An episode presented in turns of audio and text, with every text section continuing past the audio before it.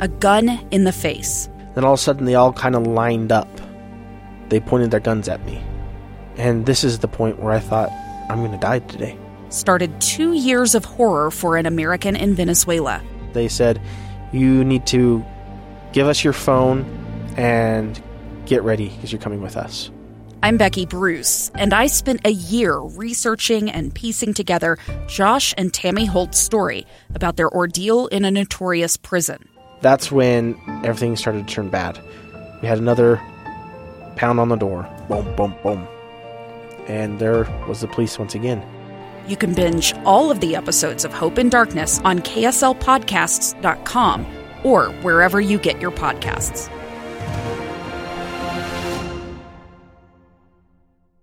The program, I'm Lee Lonsberry. Live Mic is the name of the show. I want to tell you a story. We're going to get to that deal out of Utah State, the study that deals with t- teleportation. sometimes, sometimes topics just strike me as a little too ridiculous. I get self conscious, but it is it is fascinating. We're going to get to that later on in the program. First, I want to tell you a story that occurred to me last night. It's a story I read about in a book called Undaunted. The author is Jackie Speier. Undaunted, surviving Jonestown, summoning courage and fighting back. She wrote that book a number of years ago. Jackie Speier, do you recognize that name? She's a member of Congress. Yesterday we talked about the Equal Rights Amendment and a vote on that topic cast in the U.S. House of Representatives.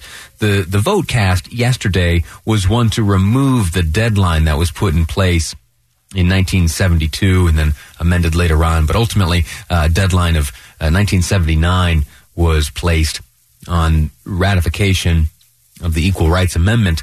And, uh, well, the piece of legislation voted on yesterday uh, and if you don't remember how that vote went, there were two members of Utah's uh, House delegation, John Curtis and Ben McAdams, voted for the removal of the deadline, ostensibly voting for the Equal Rights Amendment. And then there were two members of Utah's House delegation voted uh, against. That was Rob Bishop and uh, Chris Stewart. I'd point out too that Senator Mike Lee this morning put out a tweet. Uh, now this measure uh, hasn't come up before the Senate. It's not likely to come up before the Senate, but uh, Senator Lee took the opportunity of the uh, of the House vote to share his support of the vote cast by Representative Bishop as well as his uh, rationale for casting his vote that way. Anyway, th- that's all backstory. That piece of legislation was sponsored by Jackie Speier. Now, let's go back uh, to 1978. In 1978, the congressional district now represented by Jackie Speier was then represented by uh, Congressman Leo Ryan. You recognize that name? Leo Ryan ends up being one of the only members of Congress to be killed while in office, the only member of Congress to be killed overseas, assassinated, if you will. Now, how'd that come to be? Mr. Ryan represented a portion of California where a number of young people uh, were coming up missing. They had become followers of a man named Jim Jones, who took them all down to Guyana and established Jonestown. There was uh, one individual of uh, who had lived at Jonestown for a while, who fled, who got back on a plane and flew back up to California, made her way into the office of Leo Ryan and said, Hey, listen, you really ought to go down there and check out what's going on. This Jim Jones guy, uh, he's, he's, it's not happy go lucky. People are not down there, uh, on their own free will and accord. It demands investigation. And so Leo Ryan had a reputation of not taking information secondhand. He wanted to go down there. He set up uh, and planned for a fact finding mission. And he invited two staffers to go with him from his own office. And he also invited some reporters from NBC News, uh, a reporter, a producer, and a cameraman. They all hopped in a plane, as well as some family members of the individuals who had moved down to Guyana. They got on a plane and they flew down there, landed on this uh, dusty airstrip in Guyana, uh, near where Jim Jones had established this community, Jonestown.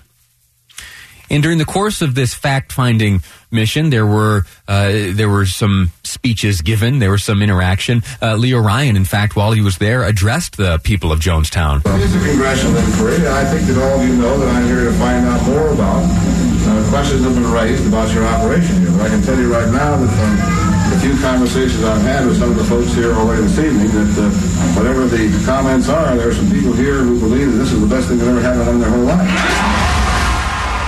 That was early in the visit by Leo Ryan. As the day wore on, it became apparent to him and the rest of his party that there were many individuals who did not want to be there. There were secret notes passed to the members of Ryan's party, and it became quickly apparent that there were a number of individuals who would like to board that plane along with Congressman Ryan and his staff and the members of the NBC News team and fly back uh, to America. One person became two, became three, ultimately 40, and word was spread around the Jonestown encampment that if you want to get out of here, you come with us to this airstrip and we will be leaving at this certain time.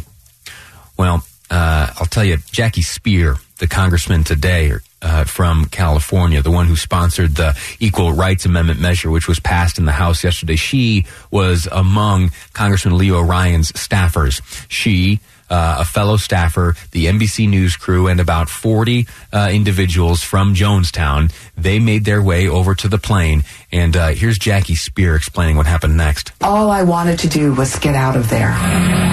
Ryan assigned me to escort the first airlift out of Jonestown.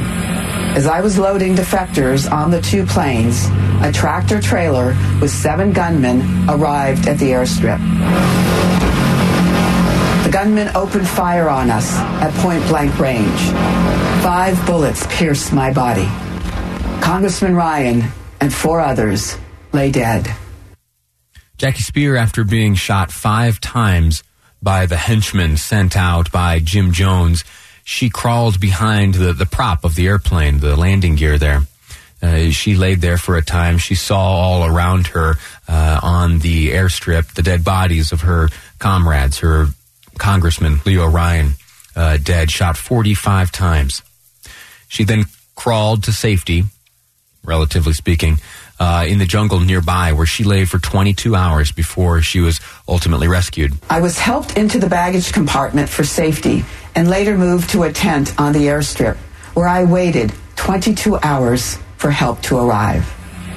Surviving against unimaginable odds can make every day that follows swell with a renewed sense of purpose.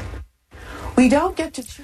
Jackie Speier survived that night, but unfortunately, 900 individuals lost their lives at Jonestown. Under the direction of Jim Jones, that's when all that Kool Aid was drinking. And 900 some folks lost their lives that night. Uh, Jackie Speier is offended when people use the word suicide because she believes that the overwhelming majority of folks there did not uh, consume that mixture of cyanide which took all their lives. She did, though, survive. And she went on to run for Congress. And regardless of your politics, I think it's a fascinating story of survival and sticking to the job which she started as a congressional staffer working for Leo Ryan.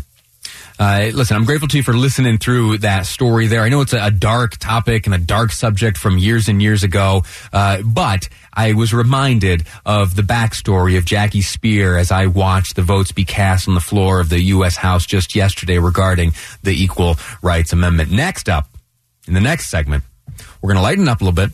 We're going to speak with Patrick Singleton. He is an assistant professor at Utah State University, and he's going to talk to us about a fascinating new study that he has undertaken regarding your commute to work. Would you rather be transported like that, like on Star Trek, or would you like to sit behind the wheel of your car stuck in traffic? We'll answer that question next here on Live Mic. I'm Lee Lonsberry, and this is KSL News Radio. Two friends taking pictures of the rising full moon on a summer night. Two teenage kids doing what teenage kids do. When a stranger with a gun and a death wish changed everything. It was violent, it was senseless, and I will never understand it. I will never accept it. I'm Amy Donaldson, and unfortunately, we're all too familiar with stories about how violence shatters lives. But what we rarely see is how they are rebuilt. In a new podcast, The Letter, we relive tragedy, but only so we can hear the rest of the story the struggle to reclaim lives, the realities of grief, and the possibilities of forgiveness. I believe in miracles. Sometimes I thought, there are no miracles. Yeah, there are, and this is a big one. Follow the letter at theletterpodcast.com or wherever you get your podcasts.